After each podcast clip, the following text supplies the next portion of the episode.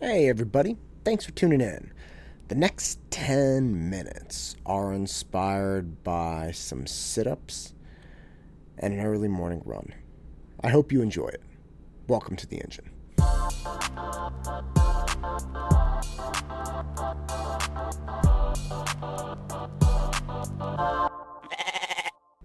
When I was a kid, I did not grow up surrounded by savages.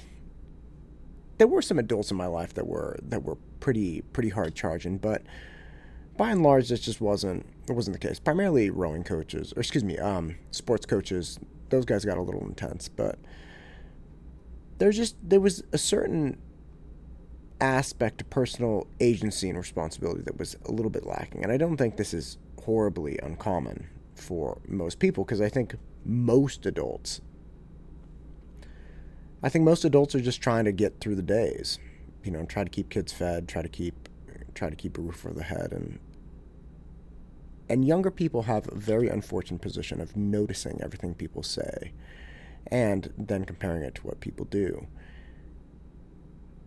And there becomes a great distrust there with what what people say and then what they actually do. Because again, I see with my little kids. They'll say, Hey, dad, can we do this? Hey, dad, can we do this? They'll ask 20 different things in the span of five minutes, like, Oh my gosh, we'll see. Or, Yes, fine, we can do that. It's fine. And then, you know, what may not happen. It may not happen because there are so many things going on, and the kids aren't responsible for juggling all of those different things in their head. Fine. But they obviously remember, hey, dad, you said we could do this, or hey, dad, you said we could do this. It's like, oh my gosh, I know, but that's before you asked for those 20 other things, and all of this, all this stuff happened. So I was pretty tuned into, tuned into that. And my sister, I think I was like a freshman or sophomore in high school. My sister was there. Uh, we were watching TV or something, hanging out with friends after swim practice over the summer, and uh, she she gets down on the floor and starts doing sit ups. like, what are you doing? And everybody kind of starts laughing. She's like, I gotta, get, oh my god, I gotta lose weight. I gotta get in shape. And she's hammering out these push or sit ups. We're all looking at her like, what are you doing? And I remember being so cynical in the moment, just thinking, you're not. This is not the start to some fitness craze. Like, you're not going to change your lifestyle to get in shape in the way that you want to be in shape. Like, you're not going to be a CrossFit chick by doing these sit ups. And this is not the start to some some you know shift in personal personal responsibility and it was such an odd thing and i remember that and it popped up a lot of times actually in my in my younger years, a buddy of mine, uh, Rob, actually, who's one of the most committed guys in my in my life that I know. It's got Rob Osterman. Shout out Rob. Lives in Sacramento. When we were freshmen in college, he did the same thing. Now Rob was in incredible shape. He was a tremendous rower. He had won the, the California California high school rowing championships. Incredible athlete and we were watching. I think it was like The Simpsons in his room, and he gets down, starts doing sit-ups, and even even with him, I really, really respect Rob. But even this, I was like, "What are you doing, man?" And uh, I asked him, I was like, "Rob, what, what are you doing down there?" He's like, "You know, trying to work on my six pack." which is so funny. Again, Rob was in really good shape already. I was like, "You're working on your six pack, Rob?" He's like, "Yeah." I want people to see me if I take my shirt off, and it cracked me up. I was like, "All right, man." In both cases, I never saw those people do sit-ups again. Right, and again, Rob, Rob was already really fit and an incredibly willful guy. I never saw his sit-ups again. And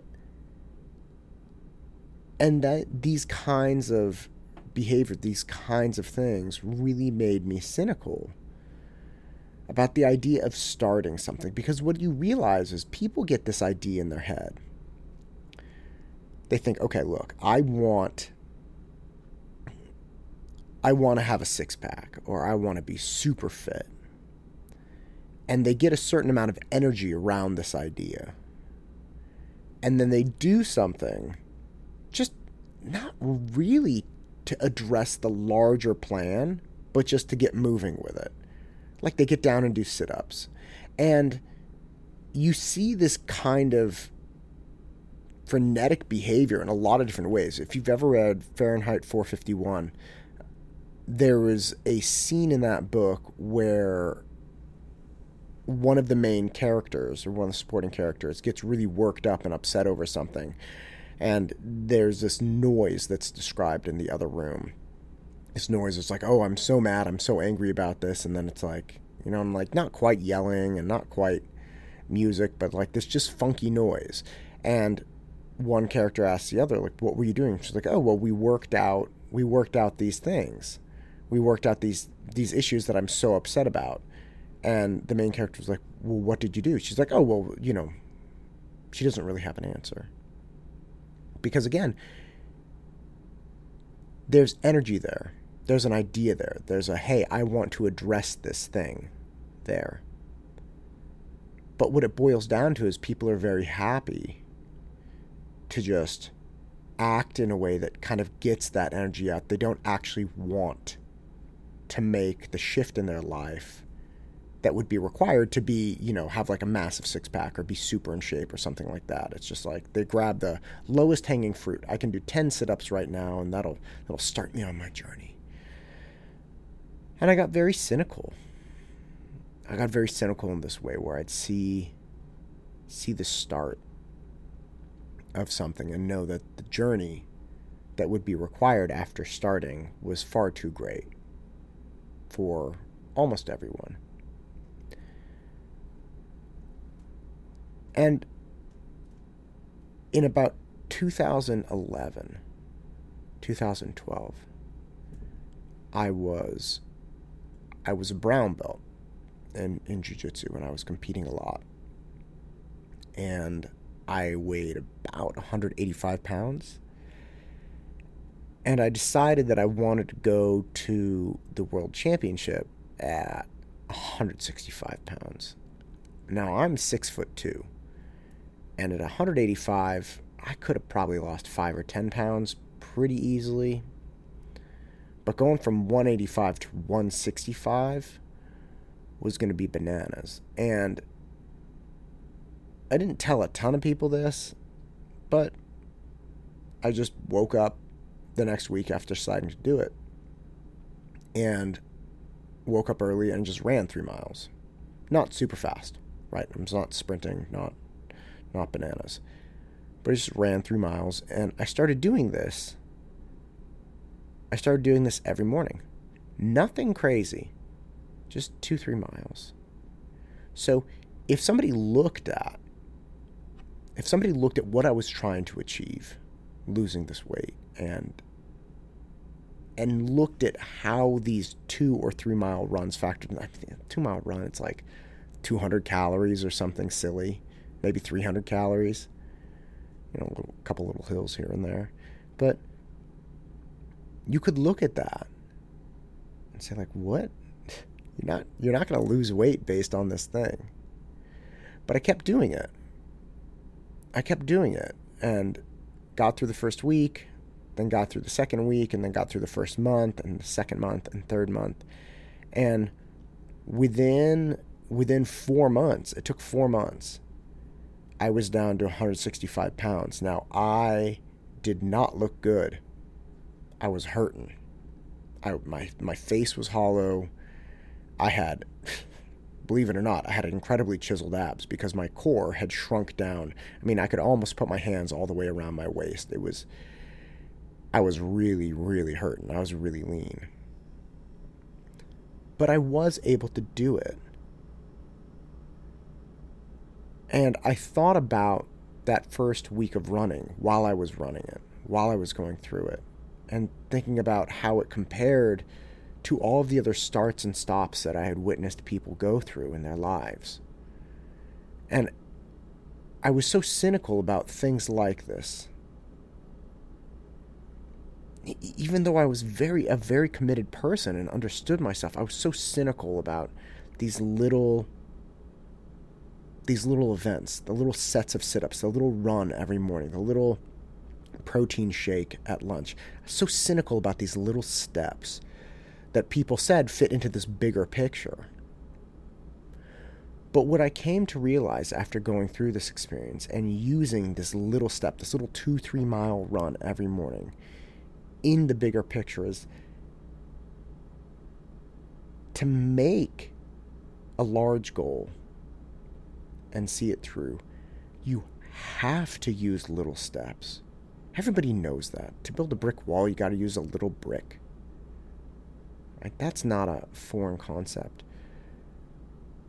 But you will never be able, not you, not anyone, will ever be able to see larger change in their life, to actually affect larger change in their life, in the absence of utilizing these little steps. For most people, for me in particular, before this, I had viewed the little steps as so inconsequential and so so silly.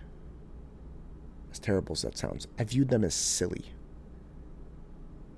I knew that it was just a small step. It wasn't a large commitment. It wasn't going to make the difference.